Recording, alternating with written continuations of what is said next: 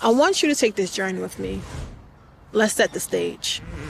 It's a Sunday in Baltimore. It could be kids in a park. We're in Druid Hill. They're watching dirt bike riders go past, do tricks, pop wheelies, do stunts, they're zipping. You can hear the engines revving, smell the gasoline. You can see the joy and excitement in their face. Someone's probably learning how to fix their dirt bike because the parts are way too expensive to buy. Then they can go to school. They can get a pop quiz or a test from a teacher. You know we all heard and we've all hated. A train that's leaving from New York goes to Cleveland, but they're here in Baltimore. How does this relate? They don't get it. They failed the test and now they can hate school. Then the world can be turned upside down. They can get on Facebook, on Instagram, get a call or a text. They can watch as their friend can become a hashtag. A kid in the wrong place at the wrong time, lost to the streets, lost to the system, or lost to gun violence. Or a kid that could be arrested for a dirt bike. Because in my city, it can be a misdemeanor for possession of a dirt bike. This can be a likely story for black kids across the country. In cities like Miami, Cleveland, Atlanta, Philly, whatever place had the dirt bike task force. Now ask yourself, if the thing you use to relieve your stress, if it was demonized, would you still do it? If it was criminalized? The answer is yes. That's the reality for black people across the US right now. They've watched as we made room in cities for skateboarders, for bicyclists, and any other sport. They can watch TV and see it on X Games, the Olympics, on ESPN. The style of riding can be seen in ad campaigns and films. But in Baltimore, what do they have to look forward to? What do riders get from all of it? No space, no outlet, just typical narrative. Like I said, this is a common story. I was a kid in the park.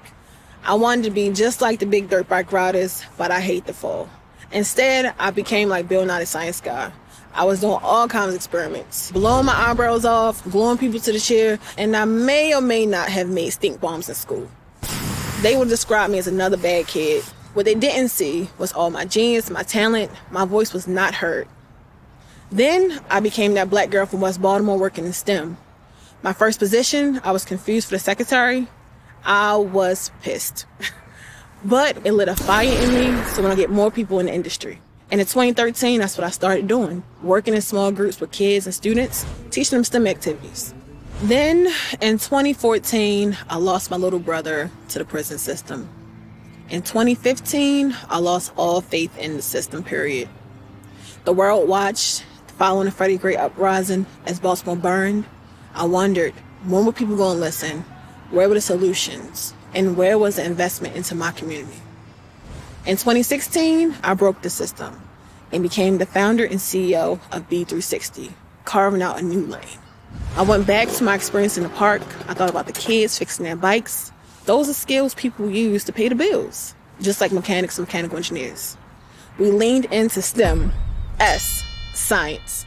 The science behind popping the best wheelie, putting your dirt bike at 12 o'clock, is a physics equation. T, technology.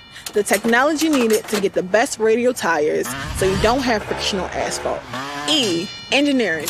The engineering needed to fix or repair your dirt bike, but to also get the best mac mac noise. M, mathematics. The math needed for the gas to oil ratio so your dirt bike does not explode. Then I took it a step further.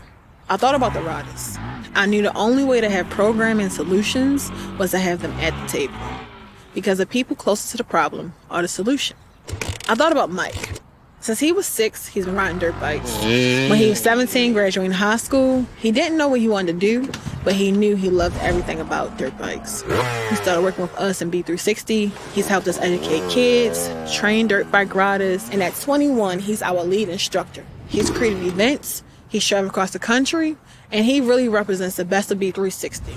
At the core of our work is constantly thinking about what people like Mike want.